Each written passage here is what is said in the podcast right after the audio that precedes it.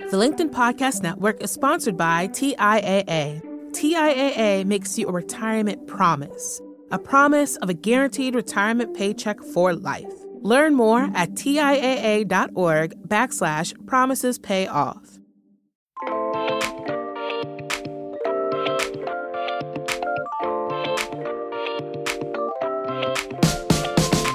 Welcome, everybody. Welcome to the very first Brown Table Talk. I am Dee C. Marshall. I'm founder and CEO of Diversity Engage. I am a Wall Street alum and most recently, uh, top WB CEOs. And I'm here with my co host, Mita. Dee, thank you so much for having me. I'm so excited. I'm Mita Mallick. I am a DE&I executive, a business leader, and most importantly, a working mother.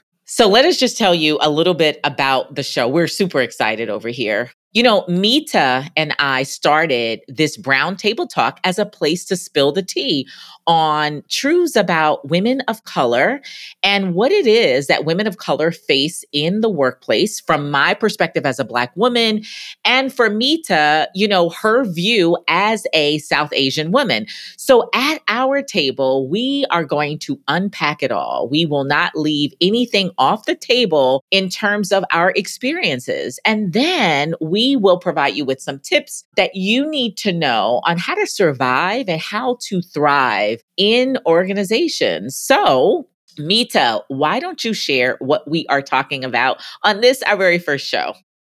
How to stop our work from getting stolen, how to give and get yourself credit. Dee, you and I have talked about this for many years audio messages, video calls, texts. And so today, Dee and I are going to unpack it all. We're going to be sharing some of our stories, some of our lessons learned. And of course, at the end, always leave you with those five valuable key takeaways and tips for you all to use in your journeys.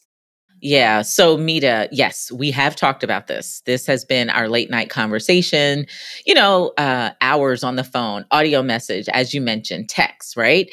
So, why don't you share your story? Because that's how this started. And I think so many women will, you know, relate to this topic of, you know, we do the work, you do the work, and somebody comes in and steals, uh, hijacks whatever it is that you have created. So, uh, Dee, as you know, many stories, but one of my stories is many years ago, back in corporate America. Imagine this I'm walking into a team meeting, about 20, 25 people. I sit down and I'm watching a colleague get up and present and presenting my slides, my ideas, my talk track. And there I am, sitting watching him present all of my work. And I wish I could say that was the only time that's happened to me in my career, but that's not. And I know I'm not the only one. I know for many of you listening and watching, um, it's something that consistently happens. And the question is why? And how did that individual, why did that individual feel emboldened that they could do that to me and uh, take my credit and take my intellectual property as their own?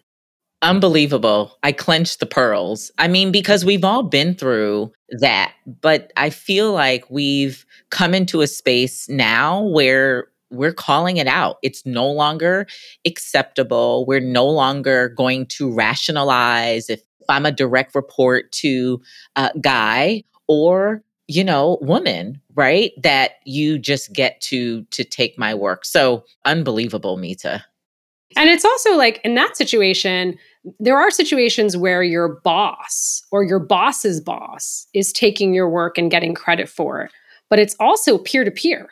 It happens a lot. And in that situation, that individual had asked to pick my brain, had asked for some time, had asked for my ear.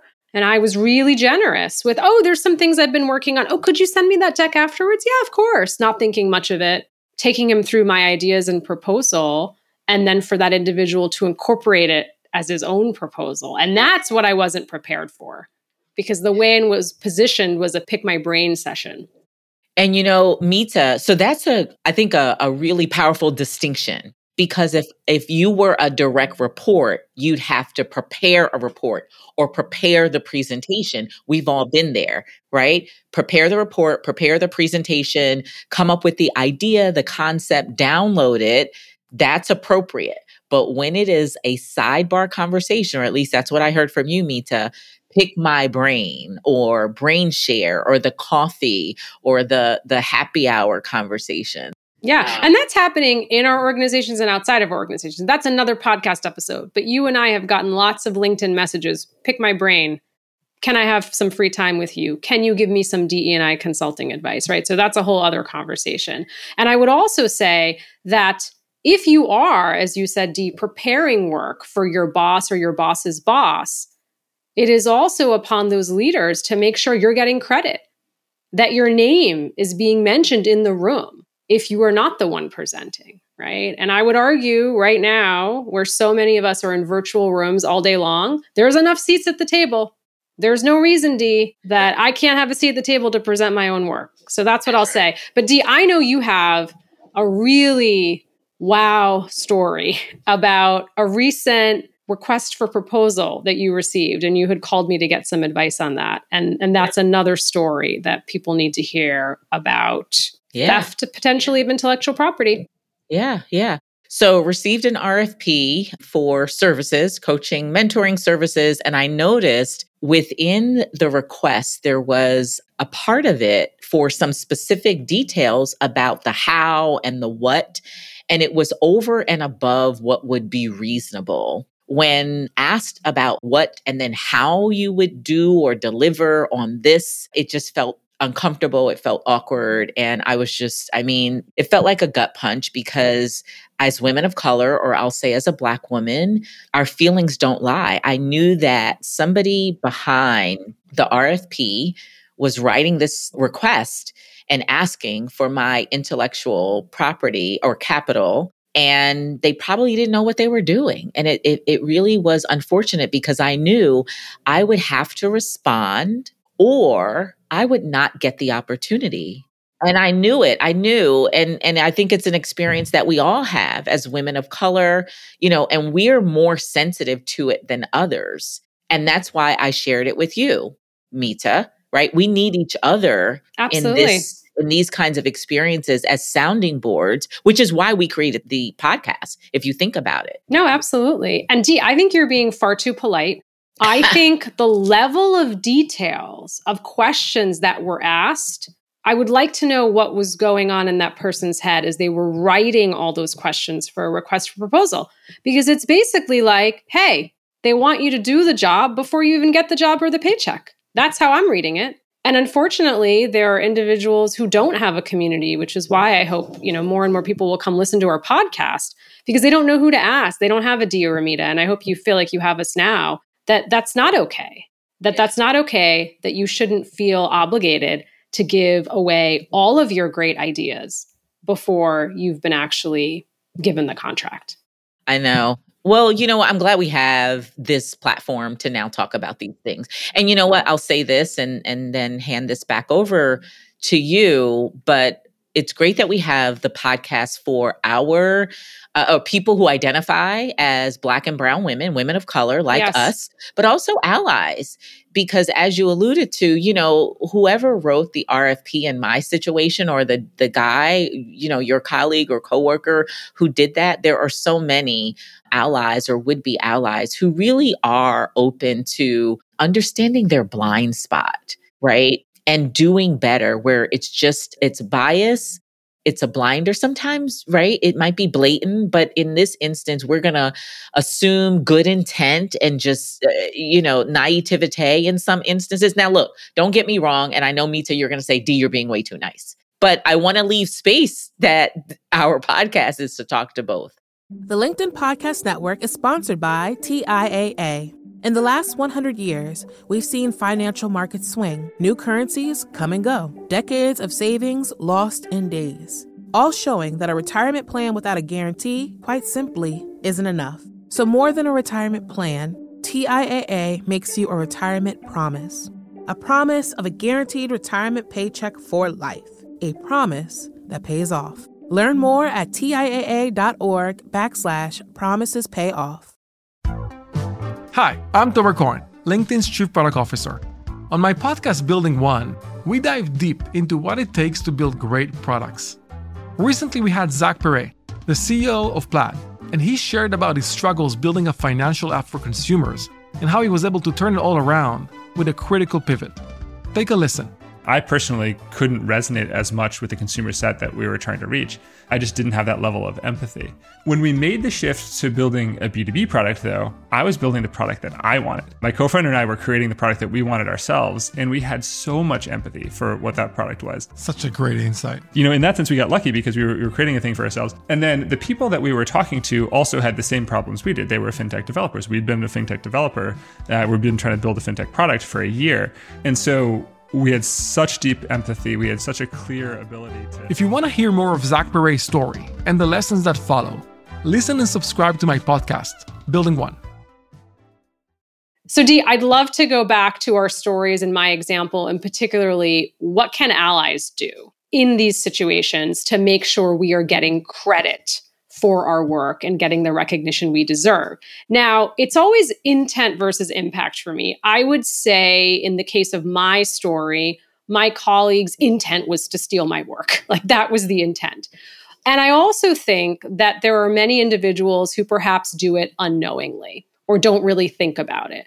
So in those situations, if you are looking to incorporate my ideas, invite me to the meeting, invite me to co present. If it's a situation where I cannot be in the room for some reason, make sure that you are speaking my name and that you are saying, I met with Mita. She's working on X, Y, and Z. It's related to what I'm working on. And so we are co collaborating together, even though she couldn't be here. And in documents, right? If this is Dee C. Marshall presenting, she can also include Mita Mallick in that. So I think those are some ways uh, for allies to think about how you can help give credit. And also, if you are in a room and something is being presented and you know that Dee helped on it, but no one is saying Dee's name, speak up and say, hey, you know what? I was in a meeting last week. Dee presented a very similar idea and proposal. And so I just want to make sure we all know that she's also working on this. And then Dee, I reflect on your request for proposal. And so the question I want to ask you is how could we help that individual or allies who are looking for, let's say in your case, DE&I consulting help and strategy help? How could that proposal have been constructed differently for you? Yeah, I think obviously not asking for the how.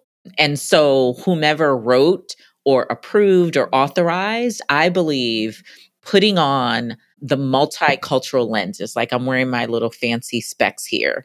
But uh, you know act as if you're putting on a different lens when drafting a request for proposal knowing that it is specifically targeted to people of color and for people of color and now looking at it through another lens. Am i asking a question that is inappropriate or tapping into the product, the service, the intellectual capital of this business owner. Is whether it's it could be look it could be a woman it could be a woman of color it could be right black indigenous people i mean it could be by it could be any. And so i think that would be how to do better in those instances. Put on the multicultural frame, the multicultural lens, the people of color frames, and ask the tough question of is this an unreasonable request? That is a great question to ask ourselves. Is this an unreasonable request? I love that.